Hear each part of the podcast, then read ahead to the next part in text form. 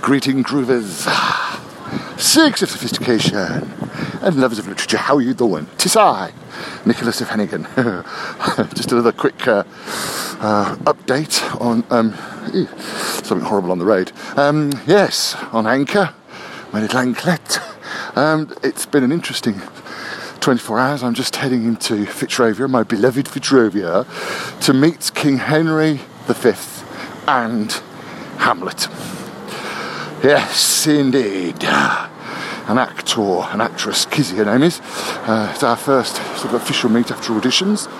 So we're going to have a bit of a chat, try and sort things out, ready for the Edinburgh Festival. And last night was quite interesting as well. I was in Bloomsbury, which of course is where I went to university. I rather grandly say. It's also, of course, part of the Bloomsbury set. In fact, I had lectures in Gordon Square, which was the very house in which Virginia Woolf once lived. But that aside, this was for a launch of a sort of an upmarket magazine called The Journal. And I met some fantastic and fascinating people there.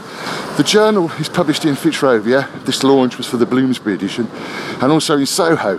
So I saw a few of the old Soho faces there and managed to chat to uh, numerous writers and artists and musicians, and someone who has met, and I'm, say friendly with, that's probably not too grand a thing, certainly has met uh, David Bowie.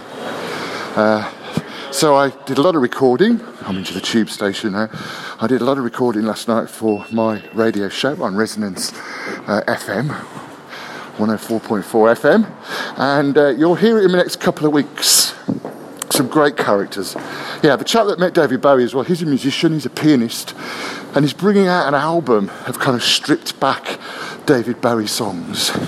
So uh, make sure you have a, a listen to me, I say, for the next few weeks. Resonance 104.4 FM at, um, I think it's five o'clock, my new time, five o'clock on a Thursday, and repeated again Monday morning at 11am. Um, or if you missed that, just go onto the londonliterarypubcrawl.com website and click on the podcast page, and they're all there.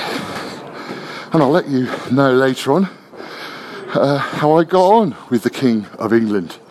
Yes, bless you.